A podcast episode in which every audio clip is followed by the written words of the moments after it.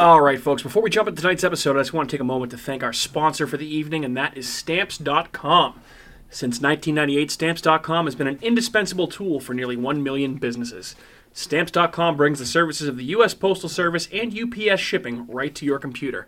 Whether you're an office sending invoices, a side hustle Etsy shop, or a full blown warehouse shipping out orders, Stamps.com will make your life easier. All you need is a computer and a standard printer. No special supplies or equipment. Within minutes, you're up and running, printing official postage for any letter, any package, anywhere you want to send. And you'll get exclusive discounts on postage and shipping from USPS and UPS. Once your mail is ready, just schedule a pickup or drop it off. No traffic, no lines. Cut the confusion out of shipping. With Stamp.com's new rate advisor tool, you can compare shipping rates and timelines to easily find the best option. Save time and money with Stamps.com. There's no risk. And with our promo code POD, that's P O D, you get a special offer that includes a four week trial plus free postage and a digital scale. No long term commitments or contracts. Just go to stamps.com, click on the microphone at the top of the homepage, and type in POD, that's POD. Stamps.com, promo code POD, stamps.com. Never go to the post office again. And away we go.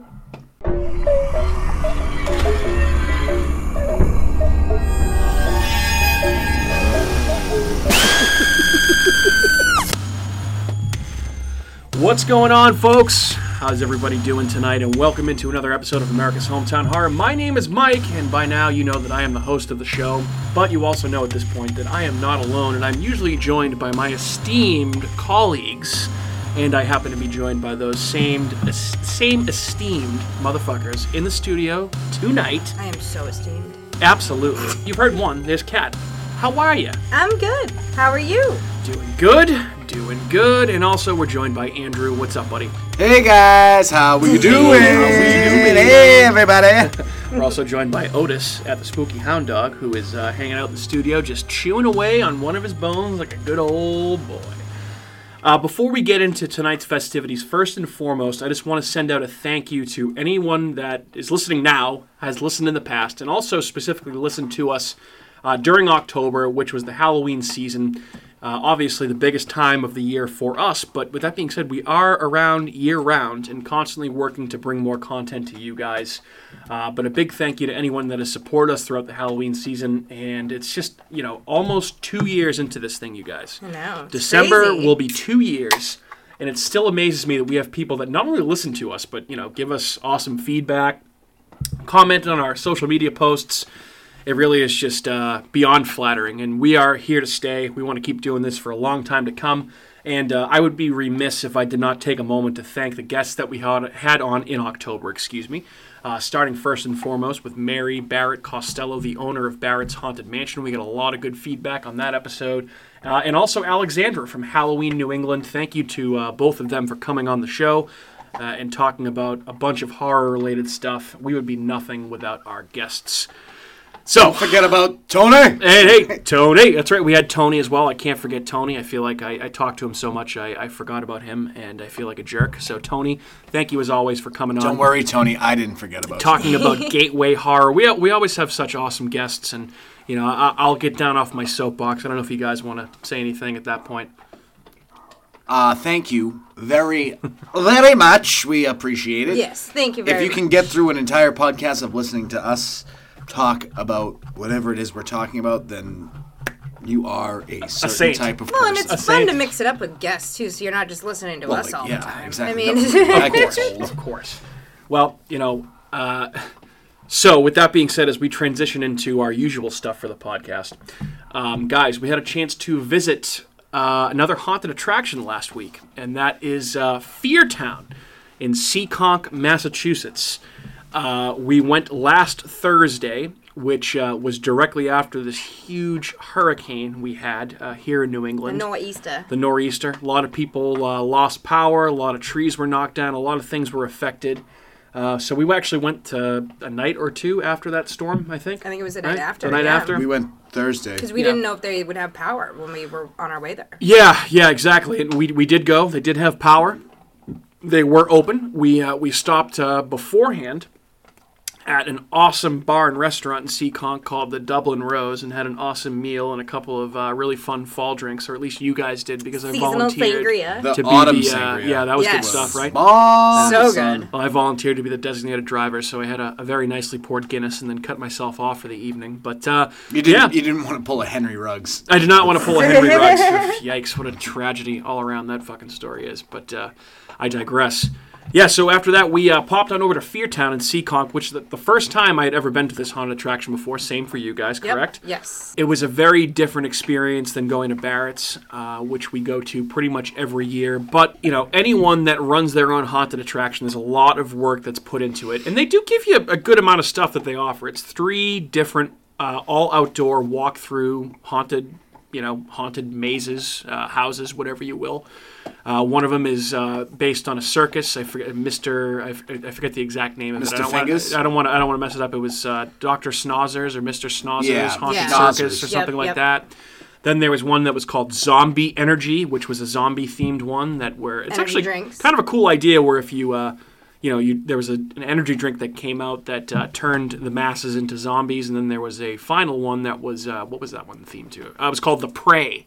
That's right, the Prey. They could name that mo- that drink Monster Energy. Monster Energy. No, I know it's kind of a knockoff of Wait that. a minute. Um, so uh, yeah, all, all of them. We had a fun time walking through. Um, there were not a lot of people there, uh, attendees or actors. That would be my biggest criticism. Is that sometimes walking through these attractions, it was a little tough to find. But I think A little also, tough to find actors. I think the storm probably affected that a little bit. I think though. it was a lot of the storm because I feel like, Hmm. And we went on a Thursday. Normally on the weekends, people like the attractions are way more hyped up because people are more likely to go on the weekends than on a Thursday. Yeah. And it was right after, like we said, like the nor'easter. Yeah, for sure. But I, I, I thought I thought for us, you know, having to travel almost an hour to get there it would be a good opportunity to go there on a school night, not get to, you know too many crowds, which we were in and out of there very quickly. Like an um, hour. Everything moved fast. There were barely any lines. But yeah, they give you, you know, for the general admission ticket, you get three haunted attractions. There's another one that's an upcharge. Uh, they have a bunch of other things that you can buy tokens for, like games. They have a monster midway. So obviously, it's uh, it's it's closed for the season now, I believe, at this point.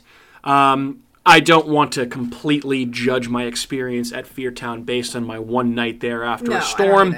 Um, it did leave a little bit to be desired, I will say. Um, but this is something that I would give another chance at some point. In the Andrew future. did get scared once by that one girl. Andrew did get scared once. I completely forgot about that, Yep. and I'm Good, glad. that was a good jump scare. Yep. Yeah, good jump scare. he he, he got his. Moment of the night. Yeah.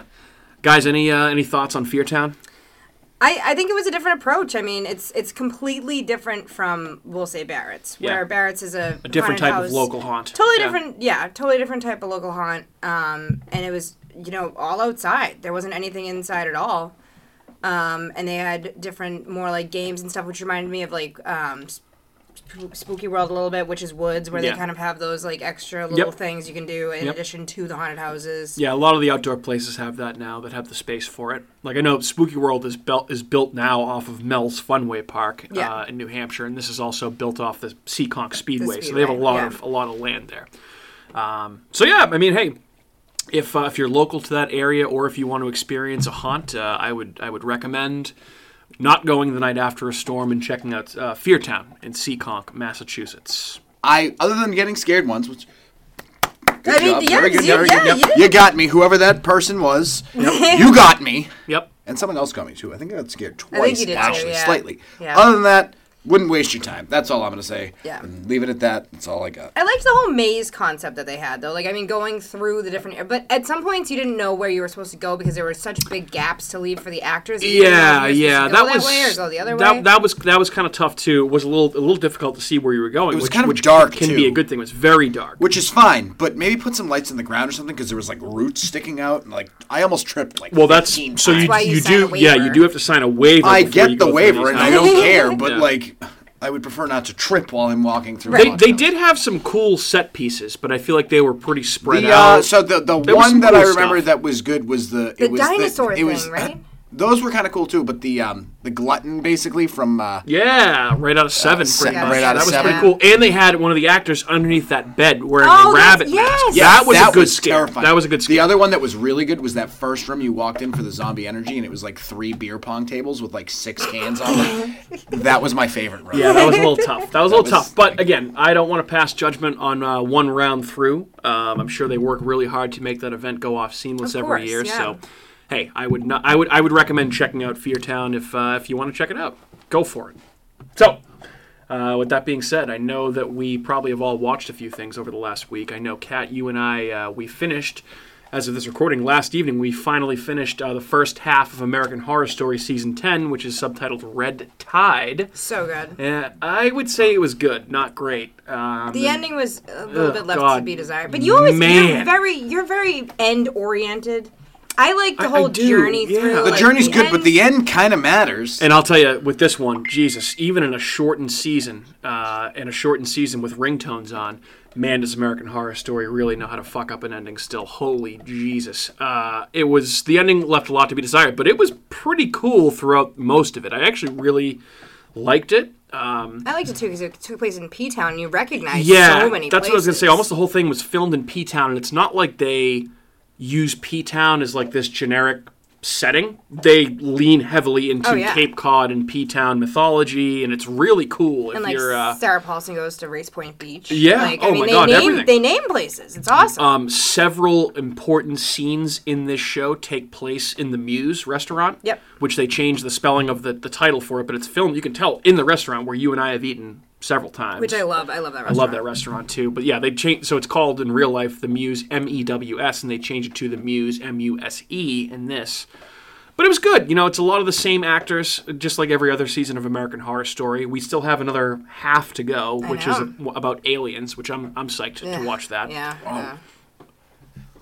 I can't wait to watch Aliens. I love it. I also can't wait for Ghostbusters to come out. Oh, I know. That's I gonna know, be yeah. that's gonna be good too. Um, Coming soon. so yeah, I, I would um, I would recommend checking out Red Tide, and I think you liked it probably a little bit more than I did. I didn't hate it, but I just thought the I liked ending- it a lot. didn't I thought it stick- was good. Didn't stick the landing. Roll Tide, baby. Roll Yeah, it's an Tide. int- Roll the it's red a- it was an interesting, interesting concept, uh, interesting take on vampires. Which it's no spoiler to say that because it's in the marketing and the vo- the photos for it. Like when you click on it on Hulu or wherever you watch it, like that's in the that's in the promotion. Um, very very heavy handed metaphor for the opioid epidemic and drug use Oh, huge. Yeah. It's rampant on Cape, Cape, Cod. Cod. which is yeah, it's a real issue down there, especially and they, they choose to focus a lot on. Not choose to focus on. It's about residents that stay in P Town and the Upper During the Cape. winter. Yeah. Uh, you know, during the winter when nope, when everybody else leaves, which was a, a cool angle Yeah. to lean into. And you know what? Actually, one of my favorite parts about it was What? I was blown away. I really, really liked Macaulay Culkin. Yeah. I actually thought he was pretty good. He played a likable character. I didn't. I thought it was total stunt casting when I heard that he was going to be in it. You yeah you hated him when you were first like oh here comes Macaulay he, Culkin he he looks like he's part of the opioid epidemic on the Cape. and I I I confused him with Haley Joel Osment. Let's be nice. Let's be nice. I mean, From uh, he's he he probably had a tough go of it being a child actor. It seems like he's really turned his life around, and it was actually good to see him, you know, in a role where he got a chance to do some things. I, I, I liked absolutely. him in it. I thought he was good.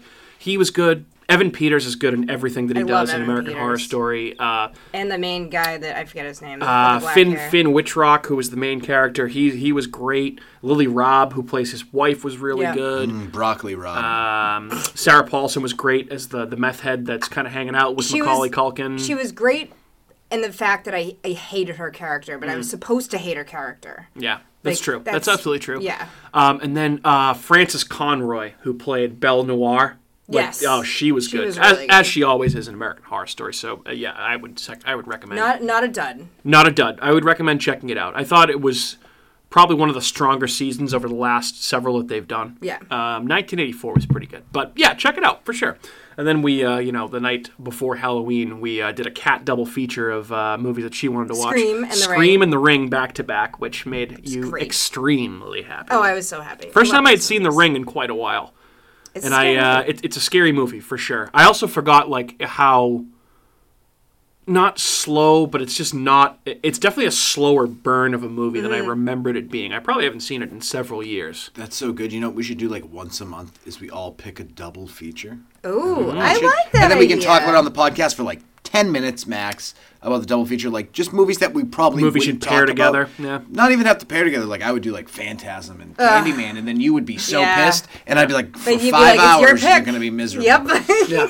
But no, I Andrew, wouldn't you do uh, you watched anything good over the last uh, week or so since we recorded? Um, I haven't me. really watched anything new. I mean, I watched. I rent. I broke down and rented. Uh, actually, I bought on Prime Video Creepshow, the first one. Oh, that's right. You were telling me that. That was so that's a It good was like one. Seven ninety nine. I was like, I always want to watch Yeah, that dude. movie, and it's never available. Good, Right. good movie to own. And and you've been you've been binging the Creepshow I, TV yep, series I'm on too. to season three, so I gotta like I do everything. When I binge, it's like a one night binge, and then I have to like really force myself to do it again. Yeah. To because then I have to like actually pay attention and like try and watch it. It's hard sometimes when it's dark out at seven o'clock and you just want to go to bed. yeah.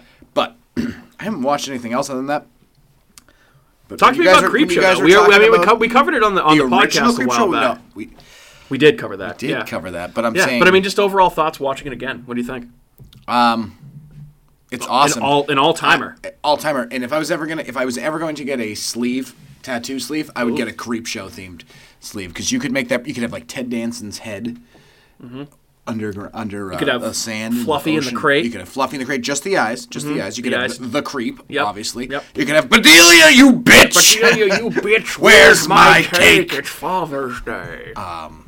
Yeah, great movie. the one with the the the, the, the They're creeping up on you with the insects. That one's weird too. The only one I don't really like is the one with Stephen King. In it, Oh, he plays yeah, the yeah, yeah. bozo. Yeah, yeah. Like he's just making. It's like it's Yeah. like it's basically Stephen King being a pretentious asshole that he is. or, or being a, a Maine hick, which is essentially Yeah. like you know a backwoods like nor, nor, North Mainer. But um, He's just ridiculing them though. It's rude. yeah. Also, it's funny to see, like in the wraparound segment, Tom Atkins of uh, Halloween 3 season of the Witch fame playing uh, the dickhead dad. Mm-hmm. Yep. And then the kid that actually his his son is Stephen King's son in real life. Joe Hill. Yeah, Joe Hill, and then stabs him with the voodoo doll at the end. And also, you get a little cameo from Tom Savini as one of the garbage men. Yep. Yep. That's true too. Back in the uh, that. 80s. Yeah. Yeah, so some good stuff. Good stuff. Pretty awesome. And I also think I may be mistaken, and I'm probably wrong, but the wife, she maybe just looks like her. The wife in the uh, the crate, that's Fluffy, Uh, Adrienne Barbeau. Adrienne Barbeau. She wouldn't perhaps be the weird um, school teacher in Billy Madison, would she? that eats glue. Don't believe. That eats glue? So. I don't know who believe you're Yeah, talking so. remember, about. like she's like the preschool, or like the first or second grade teacher in Billy Madison, The and she's like the puppy, and then she's like, and then she's just like eating glue, like, or no, she's like painting her face. She's with painting her don't face. think, She's yeah, not no, I don't eating think that's glue. her. It But looks like her. The She- puppy she's- who lost his way. yeah, puppy get off up your get up off your fat ass and you find that fucking dog. Um, no, she's famous for being in Carpenter stuff. Like she was in The Fog. She's been in Okay. a number of horror movies in the Well. '80s. So she, and she was actually was in season one of Creepshow. She was in the very first segment of the very first episode of Creepshow season one, which was a Stephen King story. No shit. Mm. Um, only other thought I had was you guys were talking about red tide, Mm. and as soon as I heard red tide, I, it makes me think about the Red lakes. tea? Lakes. That what happens to the lakes when you get the red algae growing and you Yeah, can't go in it? happens a lot Wou- around Wouldn't it be cool if there was like a horror movie where it's like takes place on a lake and there's like the red tide, the red algae growing, and these half vampire, half uh, creatures from the Black Lagoon just start coming out and just pillaging and killing everybody. Pillaging. Right, right. Pillaging, killing. They were growing. They come out as like little half vampire, half Black Lagoon creatures, like. Write that screenplay, dude. Write that screenplay. I- Let's go. That's for someone that has Get an idea it. that actually has you know motivation and stuff like that. So, cool. uh, that's all I got. Anything else? I think that's probably Maybe it, right? Still gonna watch Muppet Haunted Mansion. That's gonna be coming soon next week. Yeah, we gotta watch that. I need. I need to do a. Uh, We I need to do a free we- trial of We could do Plus. a Muppet double feature. I mean, I would, lo- I would love to do that. I would love to do that. What would be if you had to pick? What would be your go-to Muppet movie? I like him up at Christmas Carol. That one's great, but I also like Muppet Treasure Island. Yeah, I was gonna say yeah. Mm. it's got to be Treasure Island. Yeah, Muppet Treasure Island's really good. Christmas Carol, all right. Treasure It's for Island, Michael Caine. also. I mean, you can't go wrong. Don't say Muppets in Space. That one stunk. Mm. Not, not my favorite. Um, And Muppets Take Manhattan stunk. What's the one where he sings the Rainbow Connection? Oh God, that's in uh, the That's- one with Jason Segel that came out. No, that's like in the in original. all of them. Yeah, but yeah. the, he also did that in the, the one that came out in like Isn't the it just called the reboot. Muppet That's movie? the, no, It's called The yeah, Muppets. that's the one with Sandra uh, Bernhard, who uh, Big Bird. No, what am I thinking of? Sandra Big Burn. I don't know. Never mind. tell you. I'm thinking of like a Sesame Street. No, what am I thinking of? Sandra Big Bird. I've heard it's good, but uh, yeah. So don't don't snooze on uh, Muppets Haunted Mansion. We should uh, definitely check that out. Oh, it's uh, it's Big Bird takes L.A. Big Bird takes L.A. Yep, also that one too. All right, guys, I got no news. Why don't we just jump right into our movie, which is something that we've been waiting to talk about for a while, huh? And that movie is called Antlers. Antlers. Antlers. Oh my God, it feels like this movie's been delayed a million times. like and, a uh, year and a half. Uh, a long time. So this is actually I, I had this in facts. This was filmed over one month, uh, October of 2018 Wow. through November of 20, uh, like almost two full months, October through November of 2018, and we're now in the year of our Lord, October 2021. It's impressive. That Almost was- three three years ago was filmed. That happens a lot though, even without COVID. I know. But uh, yeah, so I know I personally have been uh, champion, championing this movie since it was announced for a few specific reasons. Uh, first one was that I read the short story that it was based on, which was really good. It's called The Quiet Boy. Uh, you can read it online for free, which I highly recommend you do. It's about a half hour read, uh, so it's much shorter than the actual movie itself. Uh, I think the movie does a good job of expanding on the plot a good amount, but kind of keeps the core elements in place. And also, it was written by a guy named Nick Antosca, who I know we've mentioned on this podcast a bunch of times. Um, is the writer, or was the writer and creative mind behind Channel Zero, I love Channel um, Zero. which was, if you've never heard of it, an anthology series that was on sci fi, of all places, and is one of the most criminally underrated horror shows to come out over the last decade. Which Watch was, the No Name House. no Name. House was good. Uh, no End House. No, No End, End House. Uh, they were all really, really good to varying degrees. I actually really liked uh, uh, Candle Cove, the first one. Yeah, that was was good. good. They were all good. You didn't see any of them, right? I saw Candle Cove. That one was good. Yeah, Candle Yeah. Cove was good. You should Um, see the No End but unfortunately, it was canceled after four seasons. The fourth season was Dream Door. That one was really Oh, good that was- too. They were all really. Good. They were good. all really believe good. Canceled. Um, so it was canceled way too soon. Um, and I, I would be, you know, I, I would say that I was very happy with the results after such a long wait. And I think this is one of the stronger horror movies that I've probably seen this year. Um, it's not quite a classic, but I really liked it a lot. And whoo boy, is it dark! Oh my goodness, it's definitely not a feel good experience when you walk out of the theater. And I think we all mentioned that we needed a good laugh after leaving because Yeah. it definitely is a is a heavy movie to watch. Um, but I don't think that's necessarily a bad thing. Uh, I, I've you know pretty much been thinking about this movie over the last 24 hours, less than 24 hours since we've seen it, walking out of the theater. And I thought the creature design was fantastic. They did a really good job for the most part of keeping the creature and any spoilers out of the trailers and the marketing, which is a difficult thing to do considering how many times it was delayed. Um, you would think that, oh my god, like how long are we going to keep this movie out of the theaters? Maybe we should just show some more plot points to be able to get some more peop- get some more asses in the seats here. Um, but it was also absolutely gorgeous to look at. Beautiful scenery, awesome cine- cinematography. There were a couple things that didn't work for me. Um, I'll get into a little bit more on that later on. We get into nitpicks. But uh, also, this movie might contain the biggest jump scare that I've experienced in a movie theater this year. Uh, I think it actually got all three of It us. got all three of us, and it may have been.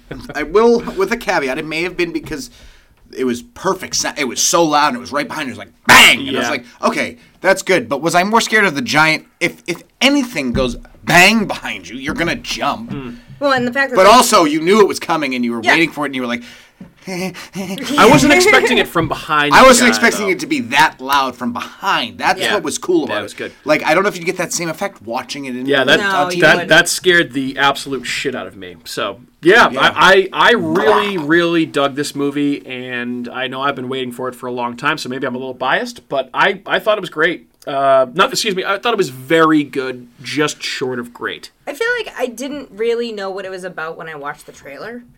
If that makes sense, like I. Oh, yeah, the- they were- the it trailer was very vague, Very feel like. vague, and Like- like, just watching the whole movie, I was like, oh, well, this is an interesting story. Like I didn't get this at all from the trailer. Hmm.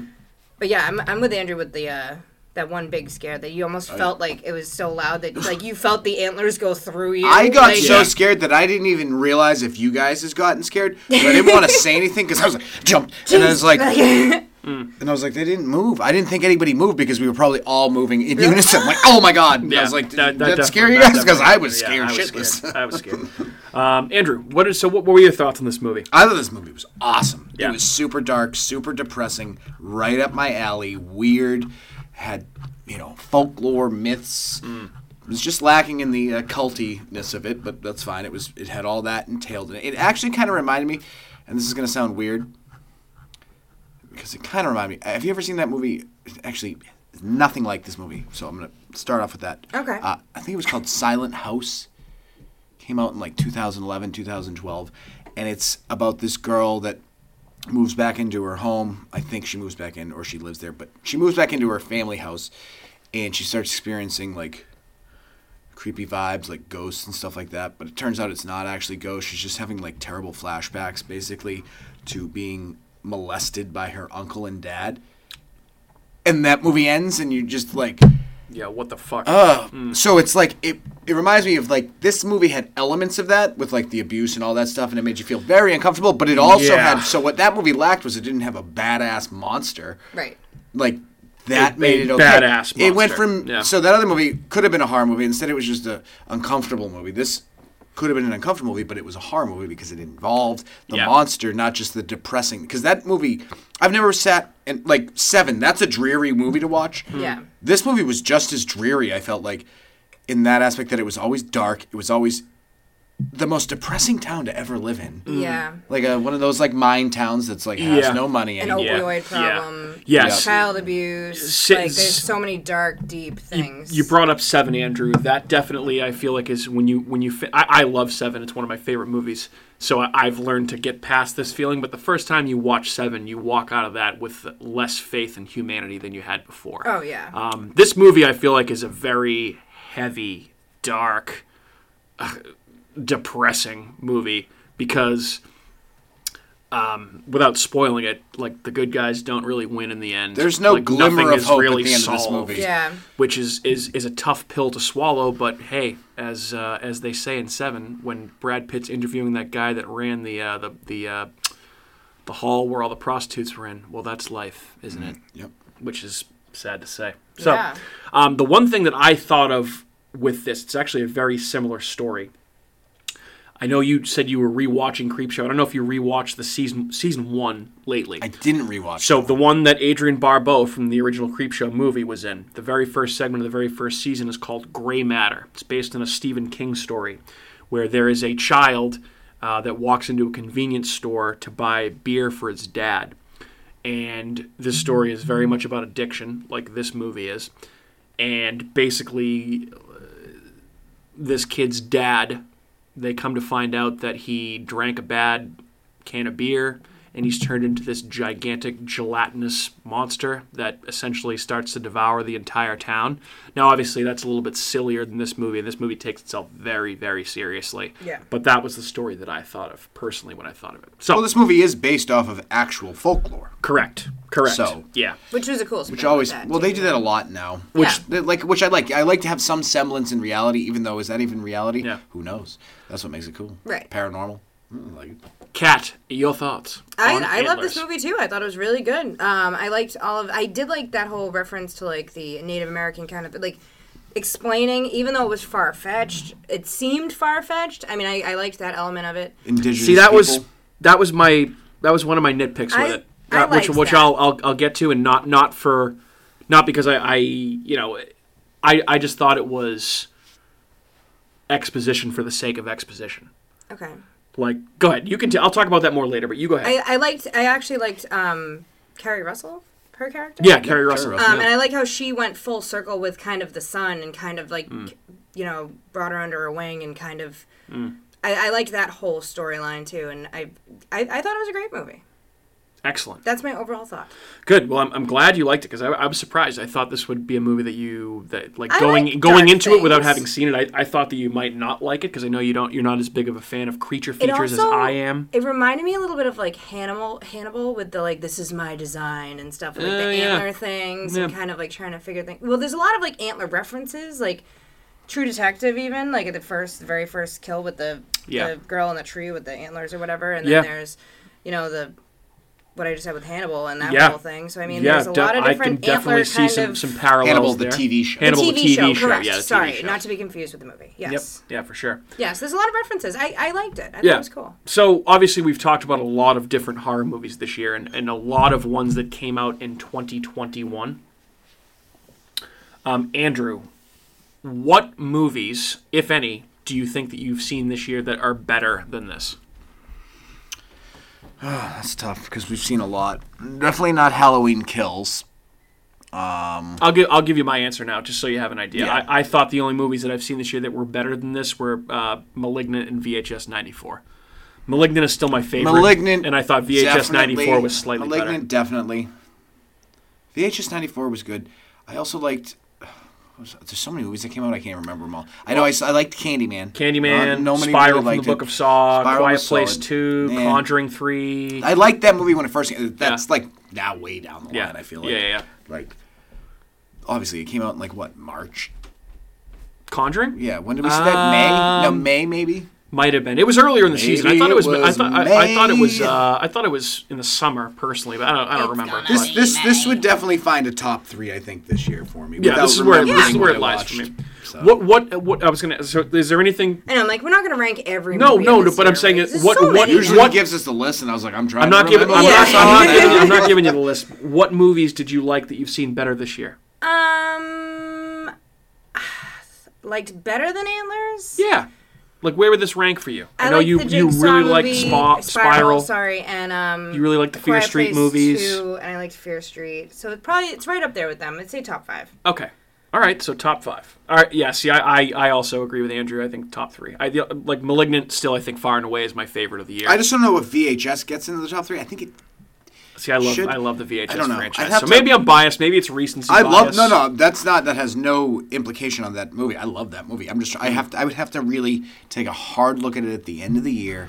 We still have to see. We still got another one coming out next week. We got to look at. Yeah, I know. Oh, yeah, absolutely. And then we got Mm-hmm. Ghost. Like we got a nice. Yeah. Well, to be to, to be completely honest, we were a toss up between doing this this week or last night in Soho, which we'll probably cover next week, I Yeah. would think. Um, and it was literally we just got to the movie theater and each showing was five minutes apart, so it was literally a matter of when we got to the theater, we just picked one, and thankfully we got in there in time for Antlers. We still would have made it into last night in Soho because Yeah. they do twenty minutes worth of trailers, but. I, I definitely wanted to see Antlers. I was pumped. I want to see Last Night in Soho too, but I was more excited for this movie. Personally. It's been a longer wait. That's true. Yeah. That's also true. Talking about it for a year and a half now. All right, so new newer movie, guys. I have some facts. You want to hear 'em? Yeah. Sure. All right. Um, as we just mentioned, so this movie is not available to stream anywhere, which is um, a little different than some of the, the newer horror movies that we've covered this year. You can't stream it anywhere. You got to see it exclusively in theaters. Well, now they're even saying in trailers that they're only showing it in. Theaters. I know that's I like a new that. thing. That's I like a new that thing. saying that. Exclusively in so, theaters. Last night there was one other person there. Granted, we were at a very early showing, and it Yeah, was were. a Tuesday night. But that's still sad. There needs to be more people. People, Right. we need to start going back to the movie theaters. Go Come on, back to go the to the movie theaters. theaters. Otherwise, there will be no movie theaters. Well. I, I know a lot of people went out to go see Dune over the past weekend, which I uh, I want to see that. I want to see it. It's on HBO Max, though. I'll watch it eventually. But I care more about Last Night in Soho than Antlers than and yeah. Antlers than I do Dune personally. I don't know what that is. What's June? It's a new sci-fi, epic sci-fi movie. So actually, remember that movie Prisoners yes. that we talked about? Yeah. So the guy that directed Prisoners directed this movie Dune. okay, but Remember that that? doesn't tell me Remember, remember that movie Dune? It's it's the, it's a remake of that movie. Yeah, the, It's a the- the remake one- of Prisoners? The, the Dennis Uh, no, Lynch, it's a the remake of David Dune. Lynch movie that had David Bowie in it, a bunch of people. It's like from the '80s. yeah, it's from the '80s. You probably you've never seen it. It's very long. I feel like. Um, Okay. Uh, so this movie was Just directed. skip it. it's okay. That's all right. This movie was directed by a guy named Scott Cooper, which was you know he's not necessarily known as a horror director. Not not that he's not necessarily known. He's not known as a horror director because he's never directed a horror movie before. Um, his three big movies that he's directed before this was uh, first one was called Crazy Heart. Uh, that got nominated for a bunch of Academy Awards. Specifically, Jeff Bridges got no- nominated for uh, an Academy Award for Best Actor for playing a country singer. Colin Farrell was in it, a bunch of other people. Like him. Um, he also, for all you Massachusetts people, directed the Black Mass movie, which is the, the Johnny Depp playing Whitey Bulger movie. He directed that. And uh, he also directed a movie called Out of the Furnace, which has Christian Bale and Casey Affleck and Woody Harrelson. Very, very underrated movie. Um, so, yeah, not a horror director. And this movie was executive produced by Guillermo del Toro and written by the aforementioned Nick Antosca. So, those two are horror guys for sure. But it's funny because so Del Toro, I read this today, sought out Scott Cooper personally to direct this movie, which was an interesting choice because he's not a horror director. Um, but this is exactly what he said in an interview. Scott Cooper said about that process. He said, "quote uh, Del Toro approached me and said, quote, Your last three films have been horror films and nobody knows it. Would you consider directing a horror film? This is what Cooper told the Hollywood Reporter. And uh, Cooper then said, I wouldn't have made the film without Guillermo as producer because he is our foremost creature creator. And his folks at Legacy Effects, who worked with Stan Winston Studios. Stan Winston, obviously one of the biggest names in creature effects, uh, were involved from the inception through the design stage. So basically, the idea was pitched to him, the story was presented to him. He saw a, a good team to work with with Del Toro and Antosca, and he was like, you know what? I've never done a horror movie. Let's do it. Which I feel like that's a really cool mindset for a director to have, and I feel like it's more acceptable these days. But there were a lot of directors over the years that felt that horror was like beneath them. This is a very acclaimed director directing a creature feature horror movie. Granted, this is about things. Like when we get into our half-assed quick analysis, this movie is very clearly about some stuff. But cool to see an acclaimed director directing such a straightforward horror movie, balls to the wall horror movie. Um, so this movie, as I mentioned, was filmed from the 1st of October in 2018 and was finished on November 30th of 2018. It was not released until October of 2021. Wait, that's two months. Fucking you said COVID. one month. I, I corrected myself earlier. I said two months. Yeah, I was gonna be like, that was really f- impressive for filming a month. When the hosts aren't paying attention. Yeah, two months. Two months. Two months. From October to no- the end of November of 2018. Came out in uh, October 2021, which stinks. And, uh, you know, if you haven't seen it yet, spoiler alert from this point forward, this uh, film features a Wendigo, which, if you haven't heard of that before, that is a cannibalistic creature of Native American, specifically Algonquin, folklore.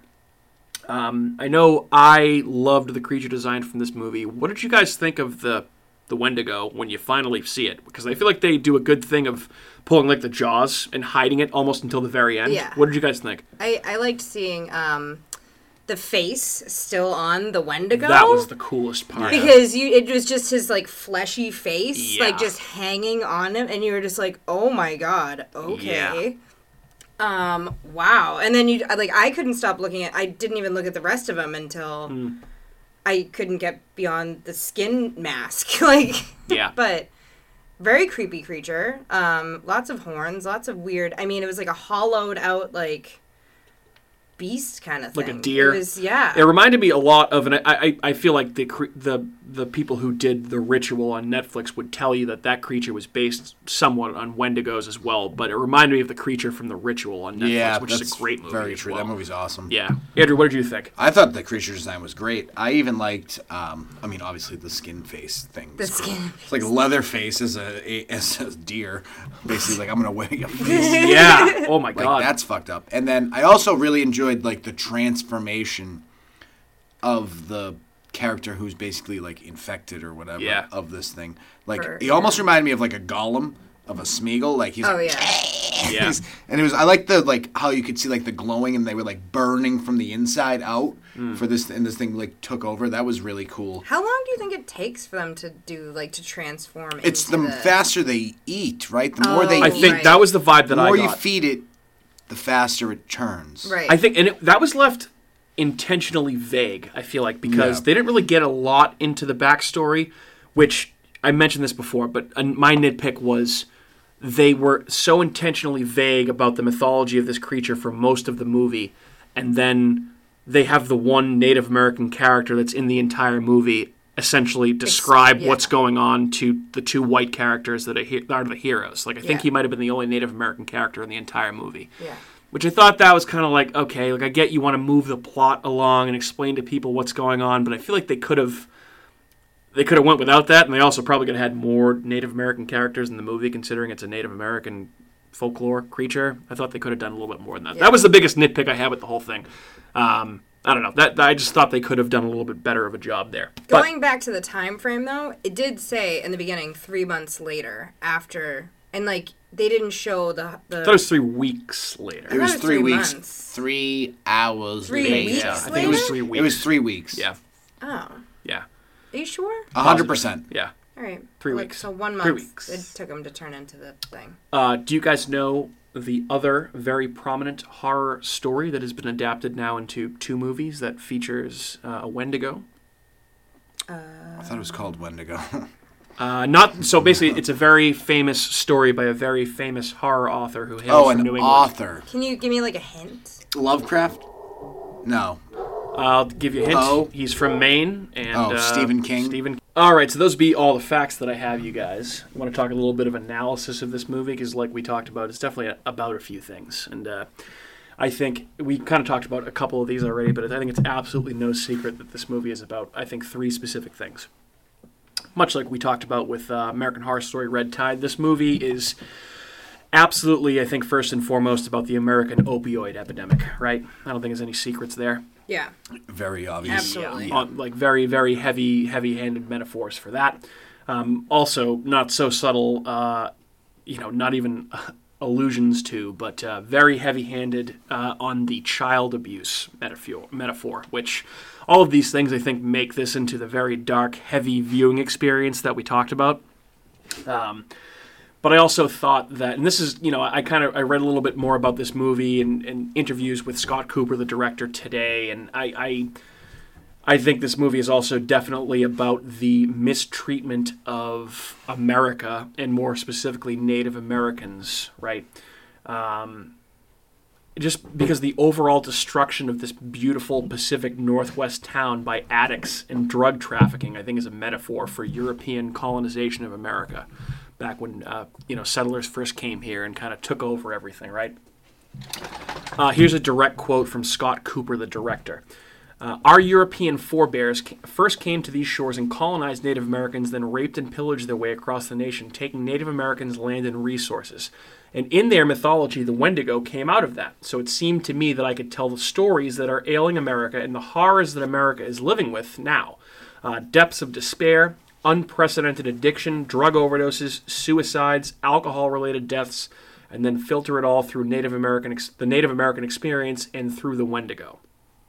So I think it's definitely intended to be uh, seen that way, obviously, right from the mouth of the director. Well, what was like the first scene in the movie? It was like a quote. I couldn't remember exactly what it was, but it was basically explaining. I tried the to Wendigo, find that and I couldn't find and it. it was explaining the Wendigo, and it was basically saying that it preys upon like the frail, the depraved, and the depressed, Yeah. or some, Yeah. or, the, or something like that's what it preys on, and that's what this town was. yeah, absolutely. Absolutely. I mean, it was shot so beautifully, but didn't it look so bleak and It looked- yeah. empty? And oh, oh my God! It was just like depressing to look at. You can see like the bones of this once great town that probably was, you know, very uh, populated and thriving during mining times, and then all that dried up, and then everyone just started doing drugs and Dude, I thought it was wild that they're like in school and then they go outside and they get their backpacks out from outside. Like they don't even have lockers. Yeah, Like, that was they kinda weird. Kept their backpacks outside. Yeah. Just it was that was like, where are you going to school? This place sucks. yeah, Like yeah, for sure. Here's one more quote from Scott Cooper, the director. He said, "I quote, uh, quote, I think the scariest movies hold up a dark mirror to America's fear and anxieties, and certainly Antlers does that. I think, and I think that kind of runs parallel, and you know, with most horror filmmakers these days. You can say that about like Jordan Peele." You know, any of the new directors that are out there directing horror movies that are about horror's always been about social issues and I feel like that has become even more prevalent over the last few years, probably even more so than in years past. Um, so yeah, I, th- I think it's definitely when you're watching this movie, just things to think about and things that you can pick up on watching this. Any thoughts, you guys? Yeah, I mean- I yeah. hundred percent. Okay. I agree with that. All right, fair enough. That means it's time for categories, and I will start with the cat category. Cat, this movie scary? Yay or nay? Uh, yeah, Mm. yeah, absolutely scary. I yeah. I mean, the creature is scary. The whole premise of it is scary. The whole, I mean, the real life scares of like child abuse, depression, like the whole Yeah.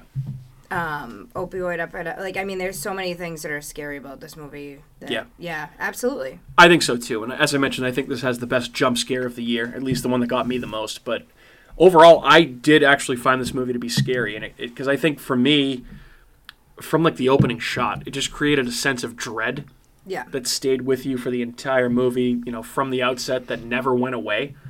And it's an incredibly uncomfortable movie to watch at certain points, especially when you see like some of the examples of the child abuse and when it's flashing back to the main character, uh, Keri Russell's character, I forget her name. Um, some of her vivid recollections of abuse at the hands of her father, like that was some disturbing Yeah. stuff. Absolutely. But that type of stuff makes for an effective horror film. And I I think this will never be mentioned alongside, you know, the quote unquote best horror films ever made. But this is the type of horror that sticks with me personally. And I, I, mentioned already that I've kind of been thinking about it like for the last day. And I think, you know, those are the reasons why. Because it's about some stuff that those that are real issues in this country. So, Andrew, what about you? Oh, 100%. This is one of those. This is the type of horror movie that I more apt to recommend to someone to watch. And then they watch it and they're like, what the fuck's wrong with you? Why Right, did you have yeah, me watch this movie? right? And I'm like, don't you feel terrible after watching that? And they're like, yeah, But thanks. And I'm like, to. that's the idea. Yeah. that's what a good, to me, that's what it, it's supposed to be dread and horror. And like, to me, like, it's, it's definitely a horror movie because like, at least from the point of view from the children that live in this town. Oh my God, Like yeah. that, that one kid that like the bully. Yeah, he's a bully and he's an asshole and he's probably but he's probably abused by his parents and he gets absolutely devoured by I the know, Wendigo and I'm I like, forgot. oh my god. Yeah. like this I movie was forgot about definitely that until you just said that. that yeah. horror that, that that that jump scare too was premiere. Yeah, Oh, that was that was uh, that was awesome. That was really really good. Um, did anyone have a favorite scene that they wanted to uh, talk about? I mean, I'll, I'll scene, say there's a lot. probably mine. I would say it's definitely not a movie. Like I said, that like there's a lot of scenes like yeah, like let's go. Yeah. But like I think probably the full reveal of the Wendigo in the mine at the end of the movie that was really cool to see. That was pretty awesome. Um, Oh, it's very violent. Uh, there's a lot, lot of cool stuff, but I thought that was probably my, my quote unquote that I mean that was favorite an scene. If I had to awesome pick one, that was like, really cool. Great reveal of kind of reminded me of like it kind of, but not even like on the same level. Like when they're like deep inside underneath, like when he like Yeah, when takes you his- finally see the f- true form obviously this is a lot yeah. scarier Right. than that Right. because this is absolutely horrifying the situation that's in it's just it's all the situation that's going on that makes this more horrifying like whereas in it it's kind of a silly situation Yeah. not Mm. silly but it's not like this No. Um, favorite scene though definitely would have to be when that stupid principal Mm. the mom from field of dreams she's been in a That's bunch of other right. stuff too Yeah, I Um, forgot that was her. Oh my god. She's basically been, you know, she's part of the problem. She's ignored abuse that's been going on at school, and she makes excuses for these people and doesn't check in and do what she's supposed to do. And Yeah. she finally does, and she goes to the house. And when she goes up in the attic and just absolutely gets, Yeah. oh, yeah. that's like that's a great scene. I'm like, oh my god, don't go up there. She's like, it stinks in here. Why don't you call the police? Yeah, I know. I know. right. Maybe, maybe get out of You there. know what's don't even- explore. you know what's- you know like- what's- Going in there by yourself. So speaking of nitpicks, here's a nitpick. Granted, I wouldn't want anything to do with this horrifying situation, but the cops show up at night and they're like, "Maybe we should just come back in the morning." When clearly something ter- it smells, Mm. Smells like death dead. out here, Right. and then you just leave. So Yeah, you, you bring up right. a great point because I feel like one of the more disturbing parts about this movie were was how um apathetic Mm-hmm. the school principal, the police force seemed to be to a lot of this. Like, yeah. I forget the character's name, but Jesse Plemons, who Yep. was in Breaking Bad, been in a bunch of other stuff. So his character, I, I didn't like his character because I feel like he was very passive. But it just kind of goes to show you, like his excuse the whole time was like, "Well, I've tried to do this, and the system is holding me back from doing this. Like I can't get ahead," and that's very real, right? I well, mean, to these people, it's just a paycheck. Like, why would you want to risk your life or do something that puts you Mm. Yeah. out of your comfort zone? Like, to me, they need to like reestablish like who gets put in these positions. Not anybody should just be put in this type of position. Right. You should have some sort of like maybe a background in social work, like you actually generally care about Yeah. other people's lives and well beings, Yeah, yeah. and not just view it as, well, I need to get paid, and it's and certainly Yeah. you should get paid, and you do have a family you need to worry about. That's why s- particular certain people should be in these positions, Yeah. not just whoever's. I mean, in this town's case, there really was no one else. Yeah, and I think there were probably two likable characters in this movie. One of them was the kid Lucas, um, and then the other one was Keri Russell's character because she obviously was, you know, projecting her own past trauma on this kid, understanding that there were probably some things going on, and she was essentially saying this kid is screaming out for help. And nobody's willing to help him but me, and you're telling me that I can't help him. Like, what? What? In what world is what- that like, okay? what do you want? What do you we want me can't to take do? him in. They're just like, Yeah. oh, there's so Like, many other it- families that are her- just like her- them, His and mom's whatever. dead. Like, Yeah. His dad just turned Right. into a Yeah, Wendigo. yeah, yeah, and you're like, and his brother is basically turning into a Wendigo too. And you're Yeah. just like, Ugh. what are we supposed I was also very, very depressing. Yeah. Very depressing. Well, so can I talk about my favorite scene? yeah, go ahead. Was when you finally saw, like, you didn't really know what happened to Oh the- yeah, the dad and little the- and the little background brother. Part. Yep. Yeah, oh, yeah. because like all of a sudden it was just the kid that was at school and you were kind of like well okay who's this kid like you didn't know who he was from the beginning and then all of a sudden he opens the door and you see it you see the brother and the, the dad and you're like oh my god Yeah. they're still alive like you just i'm automatically assume they were dead So yeah, I- like I, picked up on that because they like the dad very clearly said to the little kid that was in the truck, "We're gonna go. I'm gonna run back inside and we're gonna go pick up your brother Lucas." Right. And then they went to school, so I. I picked up on that, but I was like, "Oh shit!" I thought it was just two random people that were getting killed by the Wendigo to, to start out the movie, but yeah, no, that was his family. So that was yeah, that, that, it was cool to see, and they didn't like spend an excessive amount of time flashing back. They essentially just like you know, here, here's what happened, and it looks like at, at least the dad was like recognizing I'm fucked up. That's what I was gonna say. lock me in here don't let me out no matter what Like, as much as that dad was a piece of shit, the two like scenes in the movie, it shows that he isn't generally probably not a terrible person. Like he just has this In a addiction terrible problem. circumstance. He's just been in a terrible circumstance because when when he basically risks his own life, or not risks his own life, but gives up his own life for his kids to keep him out. He's like, stay out. That puts him in a nice light. Like you look at me, and go, okay, so he's not this monster that's living up in the attic. Right. He's actually generally cares for his children. Right. As much as he may not actually care for his children. do we know what he was doing in the mine? was- Is they were he- making- they were making meth. like They were cook- cooking yes. There's meth. meth. Okay, yeah, all there's a meth lab. Yeah, I was like, yeah is they were that pulling what a, they were uh, doing? jesse pinkman and walter white Yeah, that's what cooking I meth figured. Interesting that uh, what they were Jesse doing. Plemons was in this. i know yeah that was interesting for sure Because they had all those things hanging down, and they said that they were what? Oh, those were um, herb bags or um, medicine bags. Medicine bags, Medicine bags, to ward off the evil went. That's why the guy, the old sheriff, the Native American, was like, "Don't go past those." Like those were there to ward off. And then you notice that there was one on the door that led up to the attic. Yeah. was also Right. medicine yep bag. absolutely So that was why. Yeah. Yeah, for sure. Um, I thought there was maybe one. it- This, again, this isn't a movie that's quote worthy, but here's one that I had, and, and if you guys have anything else, step in after. But uh, I thought Lucas's story that he reads in front Oh. of the class, which goes a little something like this. Once there were three bears that lived in a dark and wet cave above a small town. Every day, Little Bear went to school, and at night he would come home and eat dinner. But one day, the Little Bear came home, and Big Bear and Baby Bear were different. Big Bear got sick, and his insides turned black. Big Bear has become more angrier and meaner because they had no food, no meat, but they had each other. Which is a very hearing that kid read that, and I That was a I- very weird- yeah, yeah. yeah. And Hearing him like, read "It's it really from good," and I just was like- pictures that Just he drew pictures. too, not even words. Right. He didn't even write down. That's yeah, that was mm. That was dark. upsetting. Very dark. yeah, it's a very upsetting movie. Like I said, And it sure. sounds like there's some sort of abuse going on in this house, when in reality, Hmm. no, Big Bear is turning into a monster. Which, Right. like, yeah, okay, red flag. This kid definitely needs some fucking help. Like, we should Yeah. help this kid. Regard this is way worse than abuse. this uh, kid's yeah. going to be eaten by mm. these. Yeah. Um, I don't really know if this is the type of movie where you have any one particular char- character that's a favorite. Um, I do have a least favorite. I don't know about you guys. Who's your least favorite? Uh, mine's the ginger bully, hundred percent. That kid fucking Oh, sucked. yeah. A Total was an asshole. asshole. I hate bullies in general, so that was mine. Um, I think my favorite character was probably Lucas the kid. I He was great. They picked a great child. he was So- fantastic. One thing I I don't know. Maybe he's just because he's a little kid and he looks that skinny, but I hope they didn't like make this kid lose weight for this role. I know, he looked because he I looked wondered about really that. uncomfortably. So- he looked like Christian Bale from The Machinist. The machine, in that yeah. movie. If you look him up on IMDb, he looks way more normal.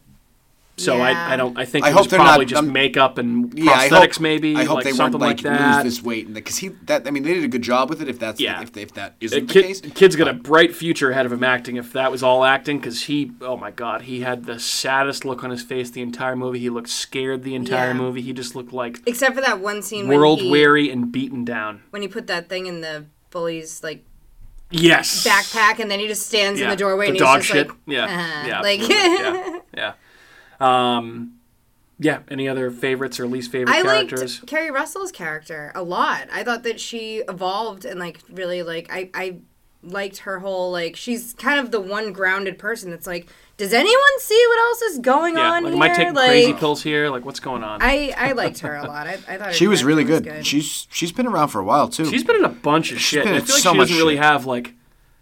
I mean, what what's the most famous thing Keri Russell has been in? She was in um the Americans, that TV show that was Yeah. on for a long time on FX. she was in a lot of stuff in the '90s too, right? Yeah, she I was. hated her brother's character. I thought he sucked. Jesse He Plemons. did yeah, nothing. he um I feel like that was kind of how the character was written though, because Right. he's a good actor.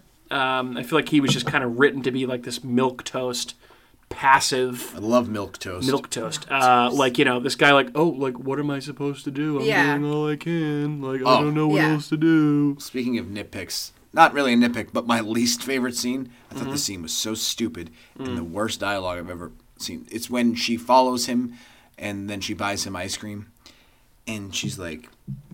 Ice cream's my favorite vegetable. And the kid's Yeah. like, what are you fucking stupid? It's not a vegetable. Oh, I, I, she's Like, trying to get. no, the I kid to know, open but like, there's other little ways to open like- up instead of saying dumb. The kid literally Yeah. was looking at her like, "You're an idiot." right. Yeah. My favorite fruit, cheeseburgers. I was like, "Shut up! This is such a stupid scene." It Well, drives me insane. I, I, I, I feel like that character, she was definitely playing it like she was doing everything she could, like with every fiber she had To to, try to like hold herself, him, yeah. hold herself together. In in addition to trying to break through to him, so maybe that was like all she knew how to do. Yeah. Um, because they didn't really elaborate a ton on her past, in addition to that she was abused, like her brother was. Like Right. you know, you didn't know if she was married. It seemed like she certainly never had kids before, so she was trying to like She was just looking at pictures. be a surrogate really mother to what- this yeah. kid, right? Um, yeah, I don't know. Um, any beefs with anybody in the cast? Uh, no, I thought, it was, I I thought it was well. pretty well I thought it was well think so, cast.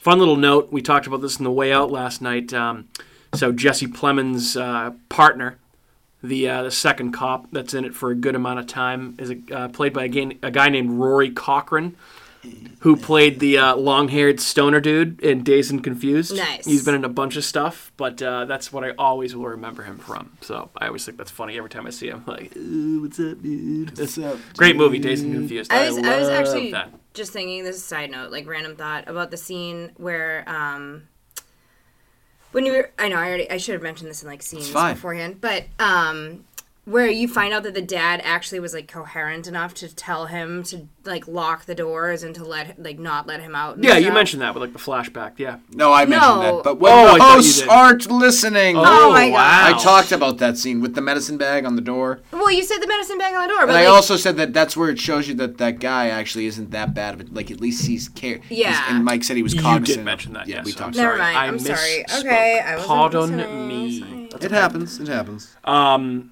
we talked about the scene with the school principal entering the house. I thought that was probably my favorite kill. Um, what I thought was interesting, she deserved it. they don't really show a lot of the kills up close and personal, but they do show the extremely grisly aftermath of these kills. Yes. Did you guys have a favorite kill, Andrew? Um, that's probably the one. Yeah. I thought so. Or the, I mean, the biggest scare wasn't the best kill though. Was when he killed the guy from mm. Dazed and Yeah, I- from behind. But Yeah. that- other than that, that was definitely the best kill. I think it's that's the best kill for me too. The guy from behind with the Yeah, Oh, the that was- scare. yeah, that one was good. Okay. Fair enough. Guys. the shit out of me.